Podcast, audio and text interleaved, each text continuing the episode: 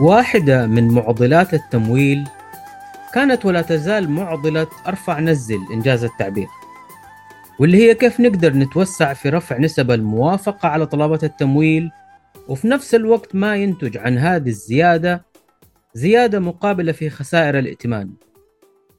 أو بالأصح بنحاول المحافظة على المزامنة والتناسب بين الزيادة في معدل الموافقة على الطلبات والزيادة في نسبة خسائر الائتمان.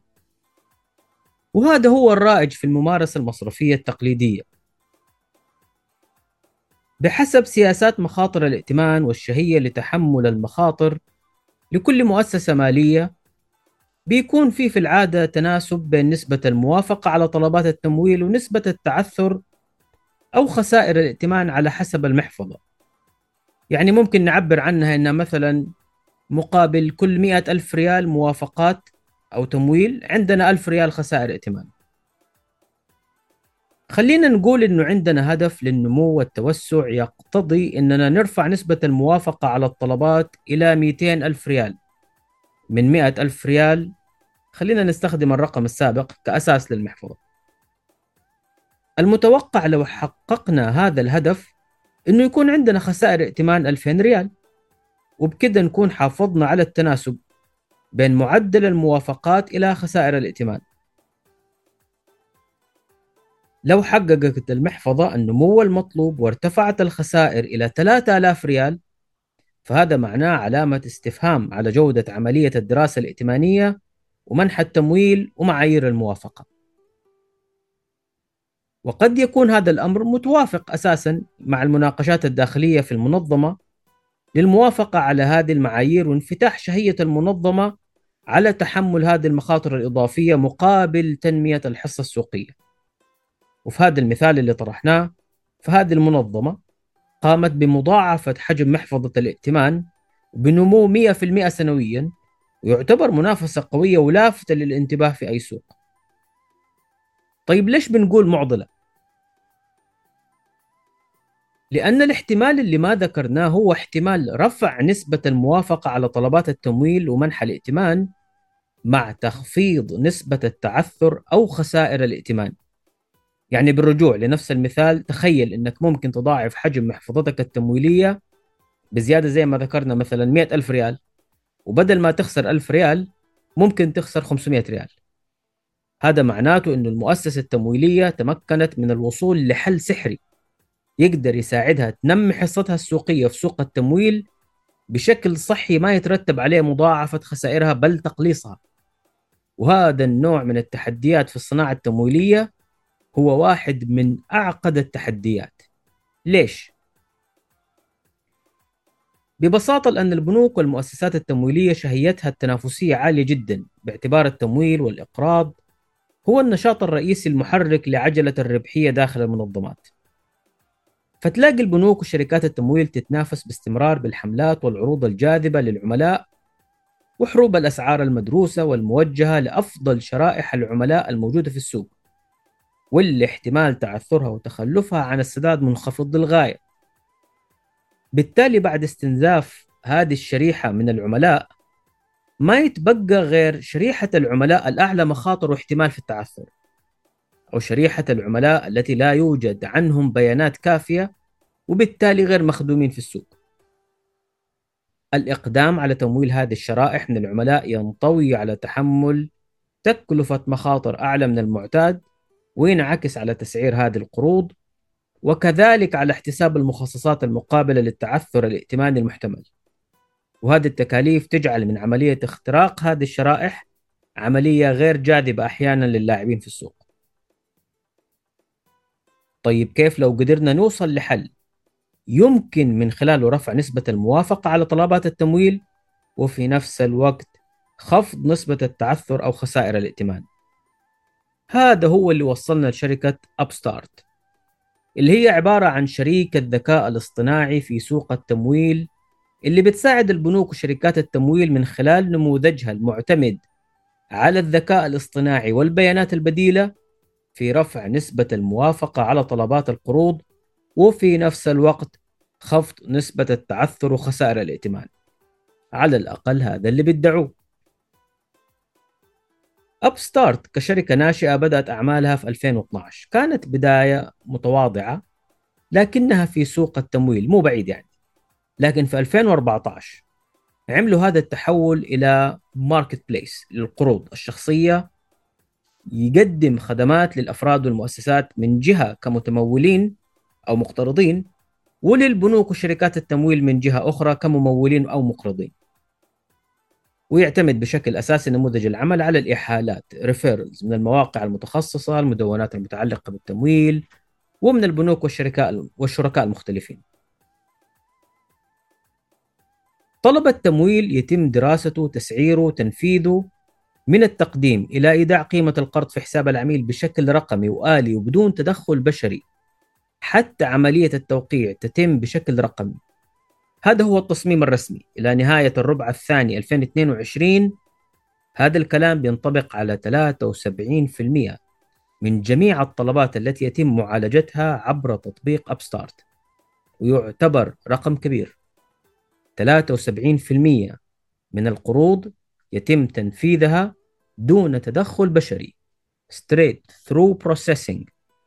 قرض شخصي STP بدون مكالمات ولا اتصالات ولا تحميل لأي مستندات.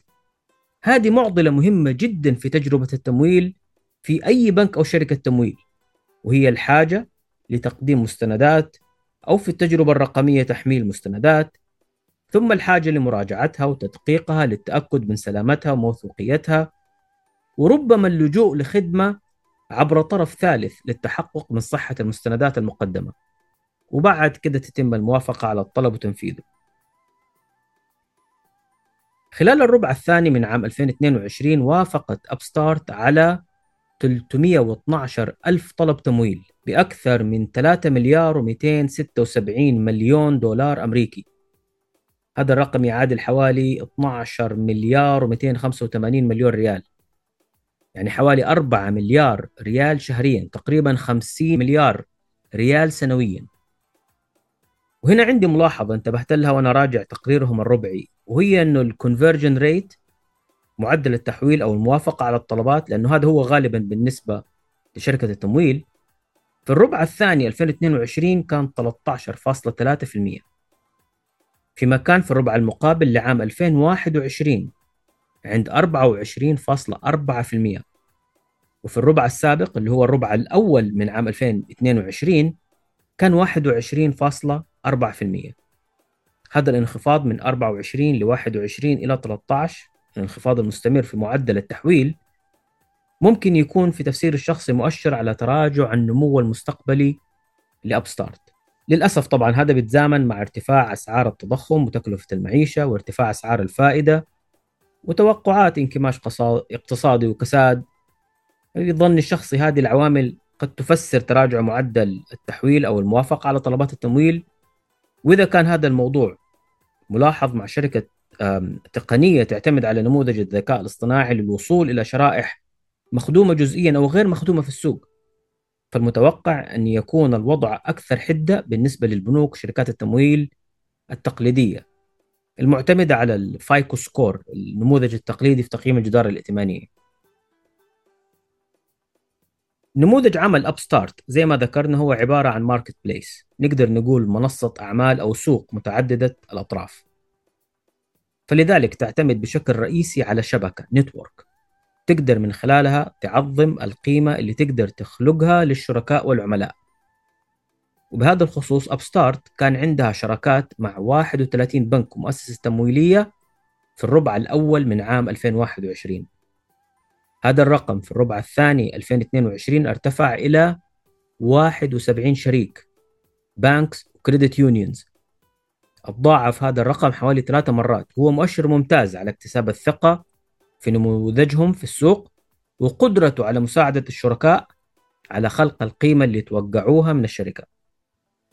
والجميل في هذا الموضوع أنه حلول الربط بين أبستارت والبنوك أو شركات التمويل يمكن تخصيصها بطريقة تستوعب سياسات الائتمان الخاصة بكل شريك وهي جزء من الدراسة والقرار الائتماني عبر المنصة. فيما يخص تمويل السيارات بيستخدم أبستارت في أكثر من 640 معرض سيارات. وابستارت عندهم أيضا شراكات مع أكثر من 37 صانع سيارات من كل الأسماء الشهيرة اللي تعرفوها. نموذج تقييم الجدار الائتمانية المعتمد على الذكاء الاصطناعي والبيانات البديلة هو الميزة التنافسية الحقيقية لأبستارت تم تطويره واختباره داخليا هو أول نموذج يحصل على خطاب عدم ممانعة من مكتب الحماية المالية للمستهلكين والشركة قدمت التزامات وخضعت للفحص الذاتي والفحص المستقل لنموذجها لتقييم الجدارة الائتمانية المعتمد على الذكاء الاصطناعي ونتائج التقارير هذه منشورة. الهدف من الفحص المستمر هو التأكد من عدم حصول تحيزات أو انحرافات في نتائج تطبيق النموذج قد ينشأ عنها مخاطر متعدية تهدد سلامة النظام المالي واستقراره. النماذج المعتمدة على البيانات البديلة في تقييم الجدارة الائتمانية حديثة التطبيق. يمكن ما تتوفر أي بيانات عن مخاطرها طويلة المدى. النماذج التقليدية تم اختبارها عبر سنوات وسنوات من التجربة. وتم إنضاجها وتنقيحها والاستقرار على النموذج السائد اليوم بعد تجربته في ظروف اقتصادية ودورات اقتصادية وديموغرافيات مختلفة وصناعات وقطاعات متنوعة. نموذج أبستارت البديل يعتمد على أكثر من 1600 متغير بياخذ في عين الاعتبار التاريخ أو السجل الائتماني للعميل وبياخذ أيضا بيانات عن السيرة المهنية والوظائف اللي اشتغلها العميل سجل عملياته المصرفية التكلفة المعيشية للعميل التاريخ الدراسي تخصصه معدله نتائج الاختبارات القياسية وغيرها من البيانات والمتغيرات ويخرج بقرار ائتماني بالموافقة أو الرفض على طلب العميل. يمكن مو من السهل استبدال النماذج المستقرة والمجربة بالنماذج الصاعدة لكن النتائج واعدة على الأقل حتى الآن. وخلينا نشوف من تجربة أبستارت كيف ماشية الأمور معاهم. أول شيء أبستارت خدمت إلى الآن 2 مليون و413 ألف عميل. وزي ما ذكرنا المعضلة اللي بيحاولوا يحلوها إنهم يرفعوا نسبة الموافقة على طلبات التمويل وينزلوا نسب التعثر أو خسائر الائتمان. بحسب دراسة داخلية أجرتها أبستارت قارنوا نموذجهم بنموذج القرار الائتماني لثلاثة بنوك أمريكية كبيرة. أخذوا في اعتبارهم العاملين اللي ذكرناهم رفع نسبة الموافقة على طلبات الائتمان وخفض نسبة التعثر أو خسائر الائتمان وحسبوا النتائج الافتراضية لهذه المقارنة ماذا وجدوا؟ ثبتوا أولا نسبة الموافقة على طلبات التمويل من إجمالي الطلبات المقدمة عند نفس المستوى وقارنوا بين نسبة التعثر لعملاء البنوك التقليدية مقارنة بنموذجهم لتقييم الجدارة الائتمانية المعتمد على الذكاء الاصطناعي والبيانات البديلة. عند نفس مستوى نسبة الموافقة على الطلبات كانت نسبة تعثر العملاء بحسب نموذج أبستارت أقل ب 75% من نموذج البنوك التقليدية. يعني مثلا قالوا أعطونا 90% من موافقاتكم نقارنها ب 90% من موافقاتنا وحسبوا نسبة تعثر هذول العملاء. وجدوا نسبة تعثرهم في النموذج البديل أقل 75% مقارنة بالنموذج التقليدي. في الدراسة هذه كمان ثبتوا نسبة خسائر الائتمان عند نفس المستوى وحسبوا عدد الطلبات اللي تم الموافقة عليها وتحققت منها نسبة خسائر الائتمان. عند نفس مستوى نسبة خسائر الائتمان كان نموذج أبستارت وافق على 173% طلبات أكثر من نموذج البنوك التقليدية. المسألة ما وقفت عند هذا الحد.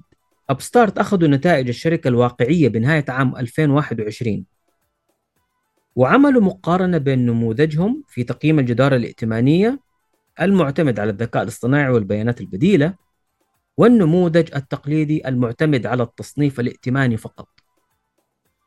طبقوا المعادلة على حسب شروط برنامج الشمول المالي اللي وضعها مكتب الحماية المالية للمستهلكين وبحسب شروط هذا البرنامج للوصول للائتمان نموذج أبستارت وافق على عدد طلبات أكثر ب 43% من النموذج التقليدي المعتمد على التصنيف الائتماني فقط. مو بس كده حتى معدل النسبة السنوي annual percentage rate اللي إحنا بنسميه ال APR كان أيضا أقل ب 43% هذا مكسب كبير جدا للمستهلكين اللي بدون هذا النموذج لا يمكن يحصلوا على نفس هذه الأسعار. أبعد من كده لما نروح للتفاصيل الديموغرافية وهذه هذه ناحية جدا مهمة بالنسبة للمجتمع الأمريكي اللي الأقليات العرقية والملونين فيه يعانوا من التمييز. لما يقدموا طلباتهم ويروحوا شخصيا مثلا في فروع البنوك. نموذج Upstart يبين ارتفاع نسبة الموافقة على طلبات الأمريكيين من أصل أفريقي أو السود عموما كما هو مذكور في تقرير Upstart 43% زيادة مقارنة بالنموذج التقليدي. وهذه نسبة كبيرة جدا. وأيضا بيحصلوا على معدل نسبة سنوي أقل 24% نفس الأمر بينطبق على الأمريكيين من أصل أسباني حيث يتم الموافقة على طلباتهم بزيادة 46% أكثر من النموذج التقليدي ويحصلوا على APR أقل 25% مرة أخرى هذه الأرقام لا يمكن أن تتحقق بالنموذج التقليدي لتقييم الجدارة الائتمانية لاقتصاره على التصنيف الائتماني فقط. دون تقييم عميق للمخاطر الائتمانية واحتمالات التعثر الفعلية لهذا لهذا العميل. أربعة من أصل خمسة أمريكيين لم يسبق لهم التخلف عن السداد ولا يوجد لديهم أي تعثرات في سجلهم الائتماني ولكن لا يمكن أن يحصلوا على معاملة ائتمانية تتناسب مع سجلهم الحقيقي واحتمالات تعثرهم. النموذج التقليدي مبرمج على اعتبار التصنيف معبرا عنه برقم واتخاذ القرار الائتماني بناء على ذلك في مقارنة بين نسب التعثر الائتماني بحسب التصنيف الائتماني. قارنت أبستارت الفجوة بين أفضل وأسوأ تصنيف ائتماني ونسبة التعثر الائتماني المسجلة لكل تصنيف. وجدت أن نموذج FICO التقليدي للتصنيف الائتماني يظهر فجوة بين أفضل وأسوأ تصنيف ائتماني تعادل ثلاثة أضعاف نسبة العملاء المتعثرين. بالنسبة لتصنيف مخاطر الائتمان بحسب نموذج Upstart فالفجوة بين أسوأ وأفضل تصنيف ائتماني بالنسبة للتعثر تعادل 16 ضعف نسبة العملاء المتعثرين. وهذا يصب في مصلحة نموذج أبستارت بشكل قاطع قدرتهم على تحديد مخاطر الائتمان والتنبؤ بتعثر العملاء بشكل أكثر دقة من النموذج التقليدي. هو بشكل آخر يعني أن النموذج التقليدي في تقييم الجدارة الائتمانية بيفوت العديد من الفرص على البنوك وشركات التمويل أو يقيم احتمال تعثر العملاء بطريقة متحفظة زيادة عن اللزوم فينشأ عن ذلك رفض لطلبات لعملاء ممكن أساسا ما يتعثروا في السداد ولا يتخلفوا عن سداد الأقساط في مواعيدها. الجميل في Upstart إنها ملتزمة بالتطوير والاختبار المستمر لنموذجها والكلام هذا مو بس دراسات نظرية وتطبيقات محدودة. Upstart منحت بنفسها ولا يزال في دفاترها قروض بقيمة 628 مليون دولار. هذه القروض عبارة عن R&D أبحاث وتطوير وتحسينات واختبارات مستمرة للنموذج. في ديسمبر من عام 2020 أنجز الطرح الأولي للشركة وأدرجت تحت مؤشر الناسداك. كان سعر الطرح 20 دولار.